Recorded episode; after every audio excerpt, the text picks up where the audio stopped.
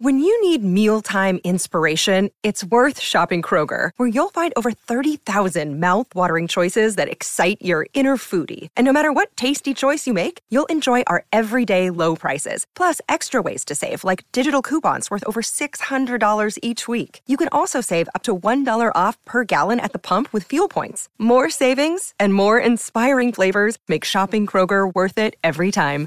Kroger, fresh for everyone. Fuel restrictions apply.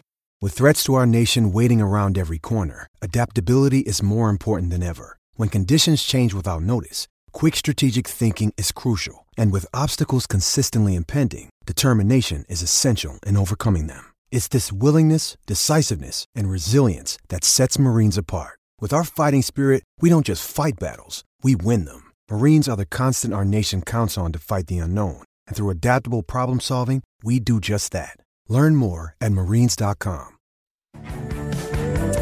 Just turned on the radio, says one of our texters here. Have you mentioned Greg yet? Yes, uh, Greg from Gundagai and his winning tip. We started the show with that.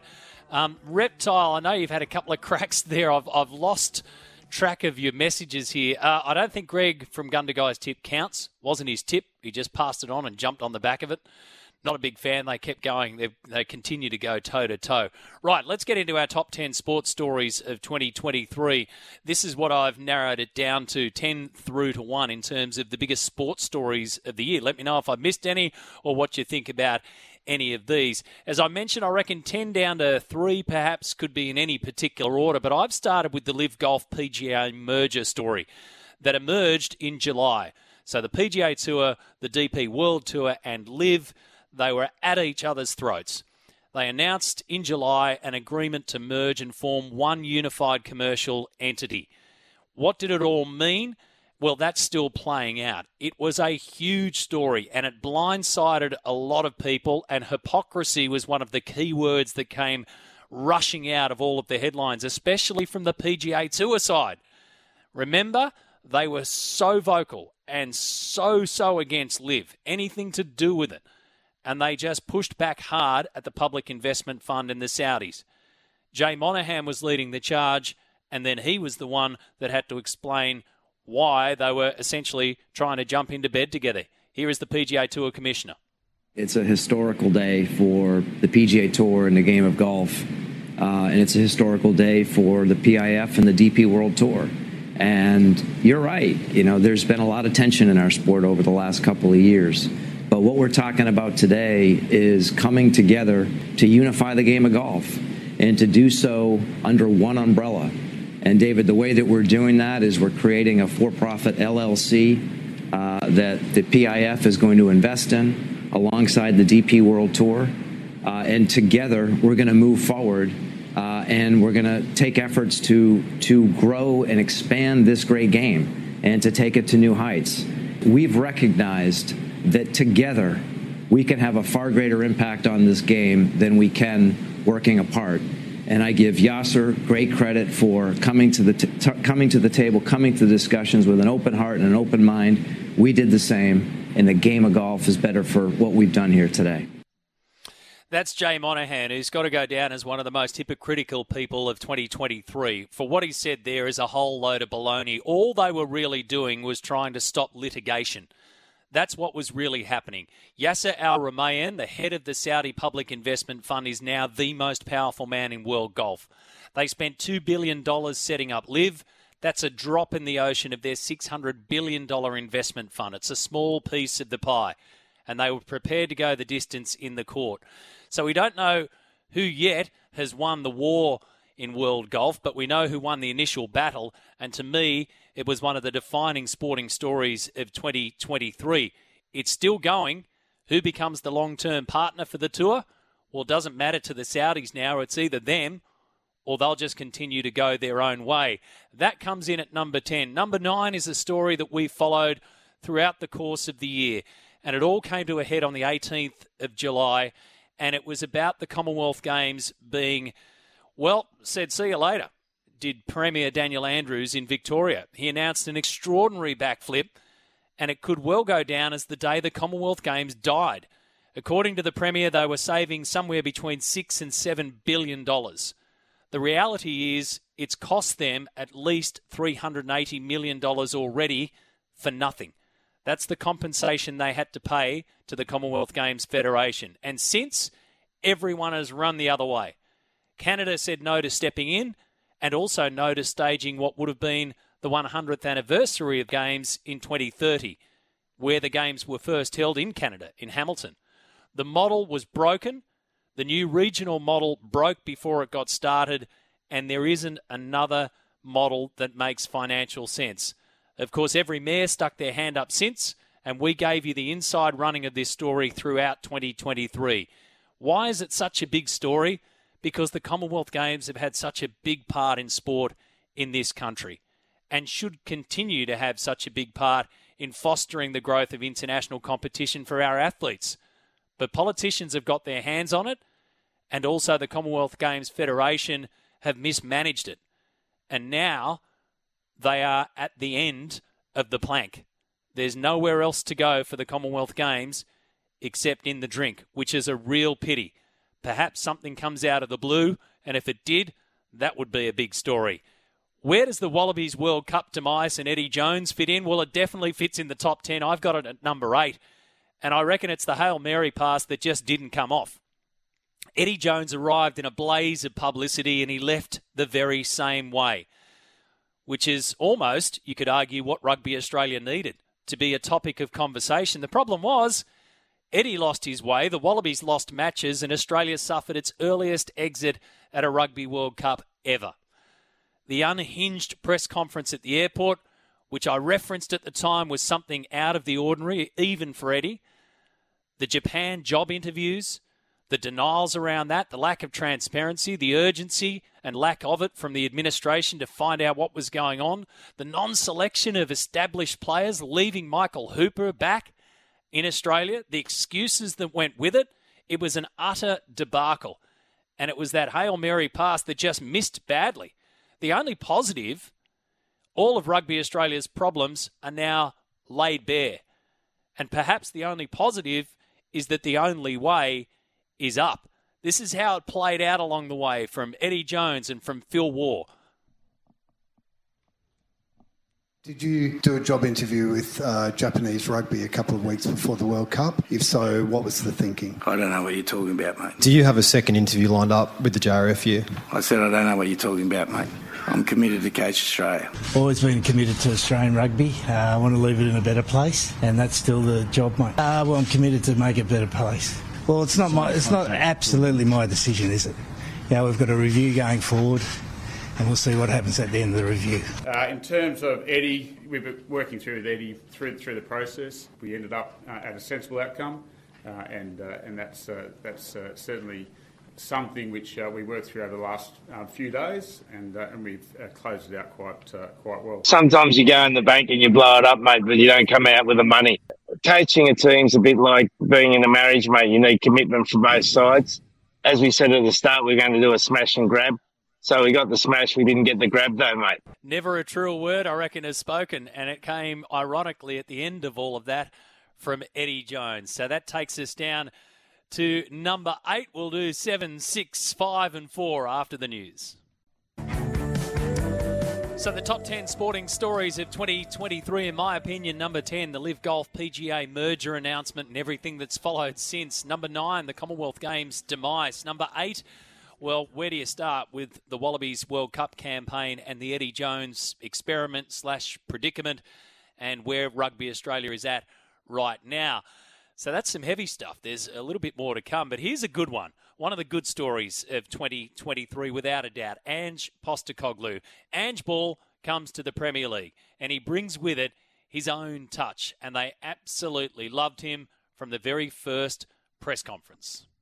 Delighted to be here. Looking forward to the massive challenge ahead, which uh, I was well aware of before taking on the responsibility, and uh, looking forward to uh, working with the players and the staff, and you know, being part of a, a, a really uh, strong competition. It was a brilliant few years for you at Celtic.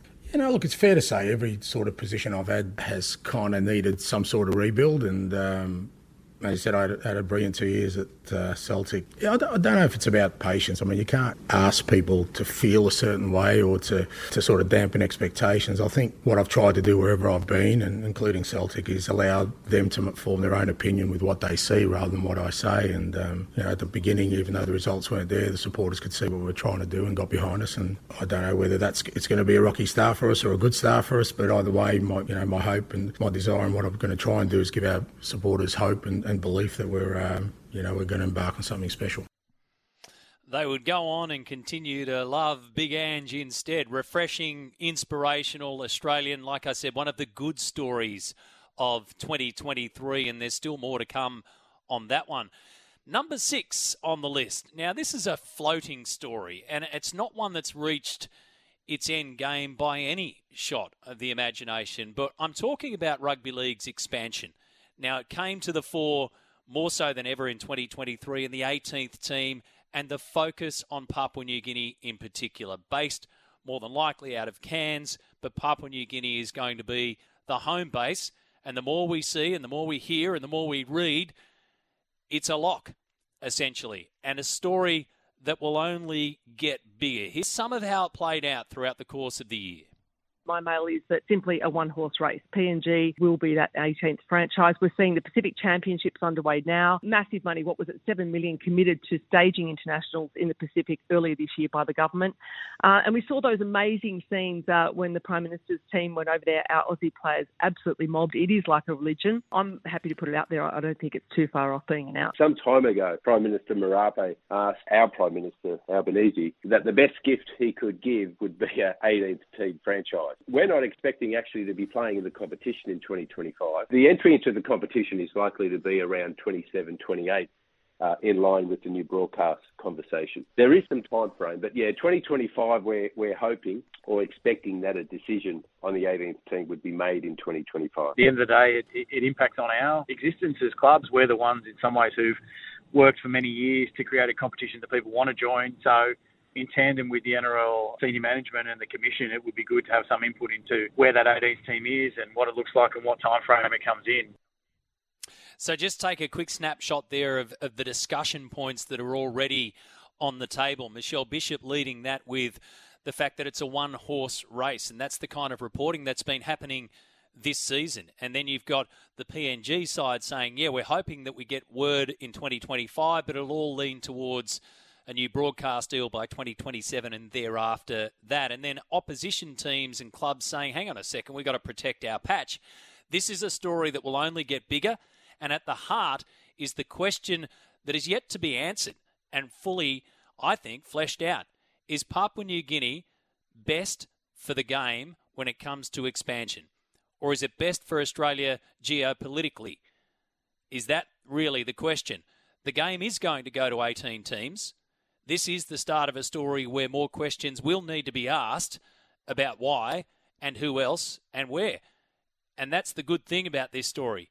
It's kicked off, it's a big one, and it's happening right now, and we have to follow that, and I think it will be one of the big ones in 2024 and beyond.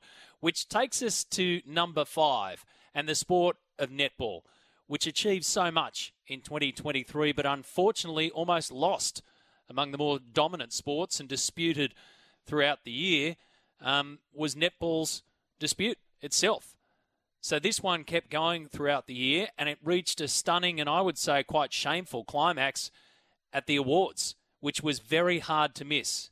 And we cover this too at length. The awards night. Super League players boycott it while they continue not to be paid and try and work out a bargaining agreement essentially with Netball Australia. Diamonds players, World Cup champions this year, are threatened with legal action if they don't turn up, which is quite extraordinary. Then Liz Ellis, one of our most respected netballers of all time, after whom the main award on the night is named, is only invited via email on the same day as RSVPs are due and can't make it. She's got a clash. In response, Netball Australia apologises for an oversight. There were tears around all of this dispute, but in the end, we got a deal. Let's have a listen from Liz Ellis, from Jo Weston, as well as this netball uh, netball pay dispute played out. The players are standing strong and saying, actually, no, we want to talk about this revenue share model, this partnership model. And the players are really serious about being, about being custodians of the game. They're not going to send the game broke. They're asking for a partnership model. And that's where the sticking point is. My only concern now is that the relationship is so poisoned between the two Mm. parties that we may not end up with any sort of meaningful agreement in the near future. What happens then? Yeah.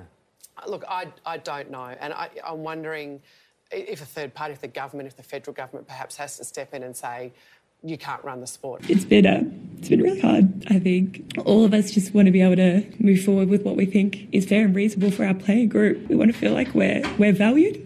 We want to feel like we're respected and listened to. And yeah, hopefully um, tomorrow when um, we're in the room, we'll be able to um, get something done for our players. Sorry, excuse me.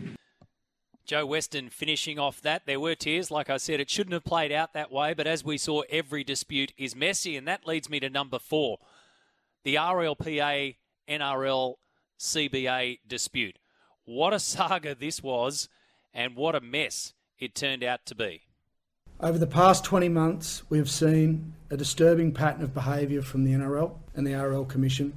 What we have seen is a failure to respect the role of the players, representative body, erosion of fundamental player rights, and attempts to buy off players without understanding this CBA is about so much more than money. The only choice we are left with is to take action. We just want progress to take place. It's as simple as that. We just put a stake in the ground, really. We, we, we really want this thing done. Uh, we don't want to spend our time, I guess, worrying about a negotiation. But this negotiation is important to the playing group. So we want it done. We want it done sooner rather than later. And hopefully by doing this, we can bring everyone into a room and get it done. I think it's pretty clear that the players are, are pretty united and on the same page. I feel sorry for the players because I believe that if you spoke to 95% of the players, they wouldn't even know why they're not allowed to talk to the media. Um, I think they're being used. It's wrong.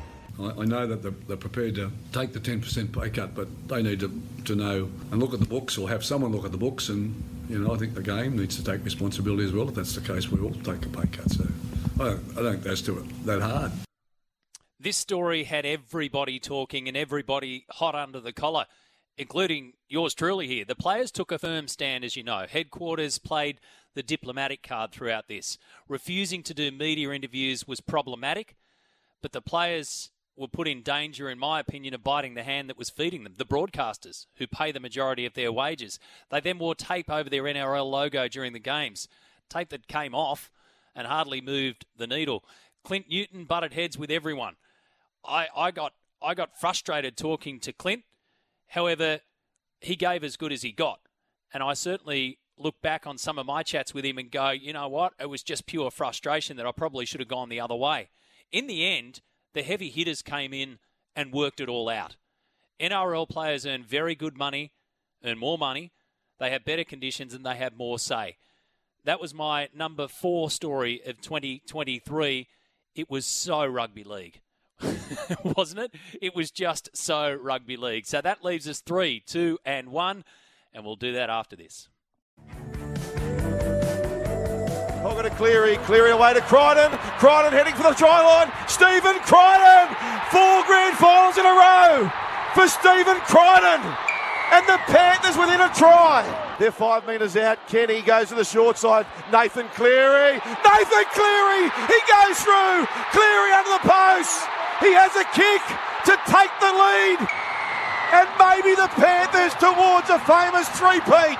Full time. The Penrith Panthers three-peat. We've witnessed one of the most remarkable comeback games you'll ever see.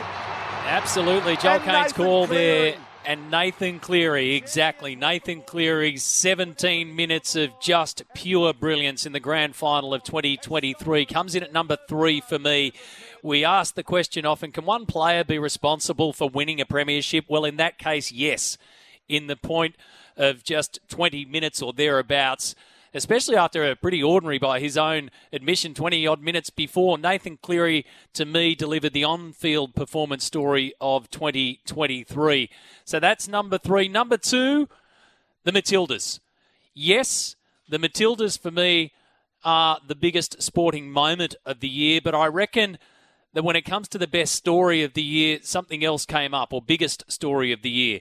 Was this one of the biggest or the biggest ride the wave or feel good stories. It was all of the above. Most watched TV broadcast by far. Smashed it. Had controversy, thrills, dramas, eventually Sam Kerr in the mix. And then, of course, there was that incredible French match that became the shootout that stopped the nation. Looks cool. Vine scores! And Australia are into the semi finals! Australia, a mighty victory! And the Matildas are scaling new heights. Australia have won it back. And now there's a break here. Sam Kerr can run it nearly bright. Sam Kerr continues on. Edge of the box. Kerr strikes! Oh! Sam Kerr! Can you believe it? Stadium Australia has never, ever, ever been louder. A green and gold eruption in Sydney. I'm really, really uh, happy the way the supporters and the fans supported the team in a very devastating, emotional moment after the game. And I think one, one reason they did that is that they're proud that all the players left it all out there. I hate to lose, but I've said it before, it's bigger than 90 minute football. We're very disappointed that we lost, but hopefully we won something else. We won the heart and the passion for this for this game in this country. But I agree with the players. This is not the end of something. This needs to be the start of something. It certainly was. The Matildas would go on to finish fourth and gain a very special place in Australian sporting history. Cathy Freeman esque, you would have to say. Without doubt, the biggest sporting moment of the year. And for now, an amazing sporting legacy. But number one for me, the biggest sports story of 2023 was the Ashes controversy at Lords. Jonny Bairstow, Alex Carey, and everything else that played out. This one had the lot. The ultimate villains, the arch rivals, the stuffy Lords members, the rule book, the spirit of the game. Australia and England totally divided. Commentators from both sides screaming for their own headlines, and many wondering out loud if the ghosts of Sandpaper Gate in 2018 were rising again. Who would have thought that a stumping within the rules of the game would ignite a firestorm of analysis, opinion, hatred, arguments, misinformation, and ill feeling that, in my opinion, was unmatched in the sporting landscape in 2023 and the biggest sports story of the year. Oh, and it's well. There's a shout for a run out. now that's going to be very interesting. Oh, Upstairs we go. Bairstow's out here. Bairstow's gone wandering down the track after the ball landed with Carey. Marais Erasmus, the third umpire. Boy, oh boy, what a decision he has to make. This is going to be given out. We're on the screen. It's given Yeah, out. yeah. It's a moment of controversy at Lords. The crowd are booing. If I was a fielding captain at the time, I would have put a bit more, well, a lot more pressure on the umpires to to ask them what their decision was around the over, and then would have had to have a a real think around the, the spirit of the game and would I want to potentially win a game with something like that happening, and it would be no. Oh, I thought it was fair. You know, it's you know, see Jonny do it all the time. He did it day one to Davey Warner. He did it in 2019 to Steve. It's a really common thing for keepers to do if they see a batter keep leaving their crease. So, you know, Kez, full credit to him, saw the opportunity. I think Jonny did it a few balls beforehand. Rolled at the stumps. Jonny left his crease. You leave it the rest to the umpires.